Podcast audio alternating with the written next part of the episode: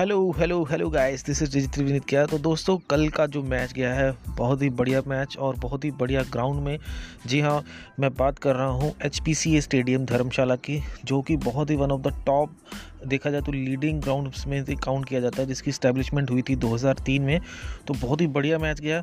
ज़ाहिर सी बात है कि इंडिया वर्सेस श्रीलंका के मैचेस में अगर आप देखा जाए तो बहुत ज़्यादा एक एक्साइटमेंट सी रहती है, क्योंकि दोनों ही एशियन टीम्स अगर देखा जाए तो आपको शायद याद भी होगा कि जब क्रिकेट की बात की जाए और तेज़ क्रिकेट की बात की जाए तो 1996 में जो रमेश कालू वित्राना और सनत जयसूर्य की जो जोड़ी होती थी, उन्होंने एक तरीके से एक स्टार्टअप किया था उस टाइम पे कि एक बहुत बेहतरीन मतलब कि मैच को लेके जाना, पंद्रह ओवरों में 102 रन बनाने, ऐसे टारगेट्स होते थे। अभी तो पूरा फॉर्मेट ही चेंज हो चुका है कि ट्वेंटीस ओवर में 200 200 दो ढाई सौ रन के करीब भी हमें देखने को मिलते हैं। चाहे वो डोमेस्टिक क्रिकेट की बात हो, चाहे कोई लीग्स हो, जो काउंटीज़ चलती हैं यूरोप में चलती हैं, बाहर के देश में चलती हैं इंडिया में चलती हैं आईपीएल है जैसे तो ऐसे बहुत बड़े बड़े प्लेटफॉर्म चल पड़े हैं टी ट्वेंटीज़ में और इंटरनेशनल करियर की मैं बात करूँ तो श्रीलंका एक बेहतरीन टीम बनकर उभरी है और उसने अपने आप को बहुत ज़्यादा प्रूव भी किया है।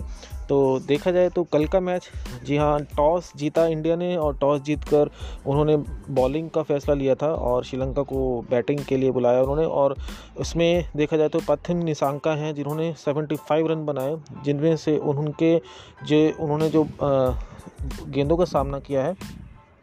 तिरपन गेंदों का सामना किया है। ऑलमोस्ट उनका जो स्ट्राइक रेट रहा है one forty one point five one का रहा। और दसुक शनाका ने सैंतालीस नाबाद बनाए, उन्नीस गेंदों का सामना किया। तेज़ खेले वो, क्योंकि शुरुआती जो अगर देखा जाए तो स्टार्टअप में तो अच्छा मिल गया था।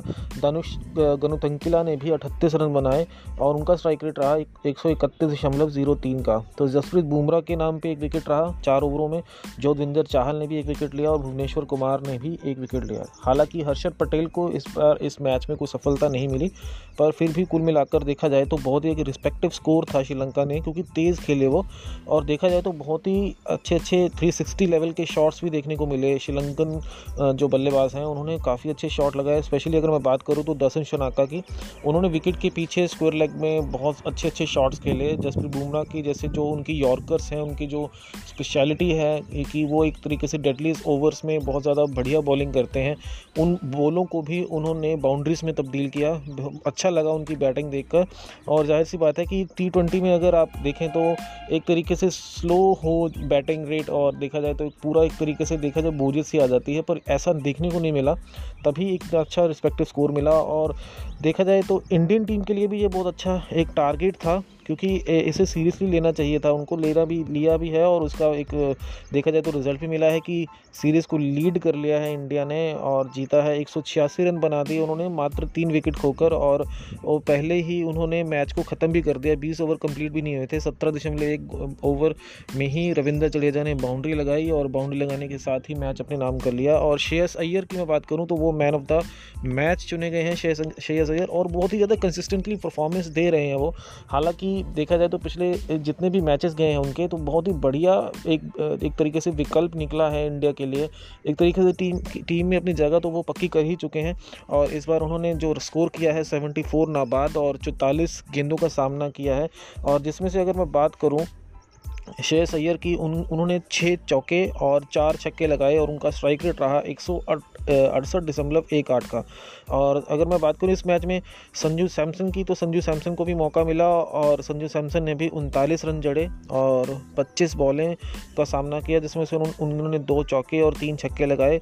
हालाँकि उनका कैच किया भी नोरा फर्नांडो ने और जो विकेट मिली है लहरू कुमारा को मिली है उनकी और जिन्होंने दो विकेट्स लिए इसमें। और रविंदर जडेजा जी की मैं बात करूँ, क्या बात है ढाई का स्ट्राइक रेट और मिडिल ऑर्डर में आकर उन्होंने तबाही मचा दी अठारह बॉलों का में सामना करते हुए उन्होंने पैंतालीस रन बनाए और जिनमें से अगर मैं बात करूँ तो सात चौके और एक छक्का था और इस बार ईशान किशन का जो एक तरीके से देखा जाए इस मैच में, एक बॉल लगी थी, आपको शायद देखा होगा अपने मैच में। उन्होंने प्रवीण जय विक्रम हैं, उन्होंने बॉल की और उनके बॉल करते टाइम उनके एक हेलमेट पे बॉल लगा था। तो वो बॉल बहुत ही ज़्यादा तरीके से देखा जाए तो अभी क्या है ना, एक बाउंसी पिच है वहाँ पे। एच की अगर मैं बात करूँ तो धर्मशाला क्रिकेट की जो एक तरीके से स्पेशलिटी है उस पिच में बहुत ज़्यादा बाउंस मिलता है।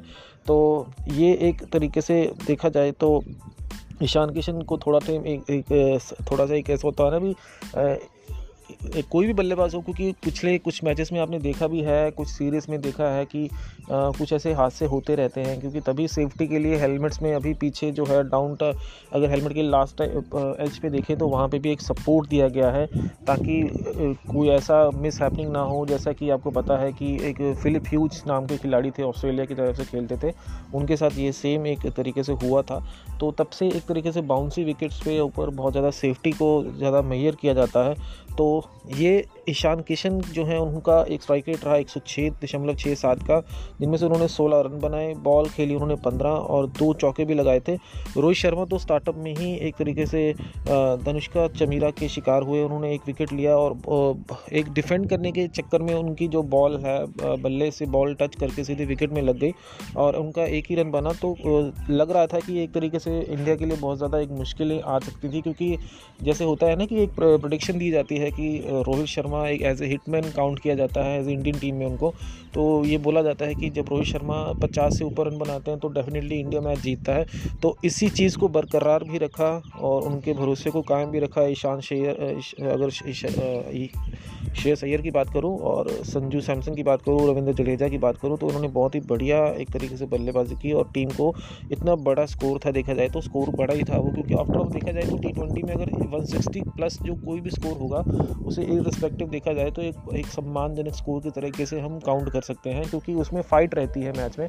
ओवरऑल देखा जाए तो 200 से ऊपर का स्कोर है, वो थोड़ा सा लगता है कि अनचेजेबल हो जाता है। हाँ हालाँकि कुछ हालातों में वो भी चेज हो जाता है, क्योंकि वो तो बैटिंग के ऊपर डिपेंड करता है और ग्राउंड की जो कंडीशन है, उसके ऊपर डिपेंड करता है, क्योंकि टारगेट चेस करने वाली टीम के ऊपर भी डिपेंड करता है, क्योंकि टारगेट चेस करना तभी मुमकिन हो सकता है, तभी पॉसिबिलिटी है उस चीज़ में कि बल्लेबाजी का क्रम जो है वो बहुत ही ज़्यादा एक तरीके से स्ट्रेस लेवल का हो, एक अच्छा एक पैटर्न बनाया हो उस चीज़ में। तो बहुत ही बढ़िया रहा मैच और हालाँकि सीरीज़ में लीड तो इंडिया को मिल चुकी है तो तीसरे मैच के लिए इंतज़ार करेंगे। और ये एपिसोड आपको कैसा लगा दोस्तों, अपने दोस्तों के साथ शेयर कीजिएगा और इंडिया वर्सेज श्रीलंका का तीसरा मैच भी आप ज़रूर देखिएगा। हालाँकि टीम इंडिया को विजय तो मिल चुकी है, कप उन्हीं के नाम रहेगा।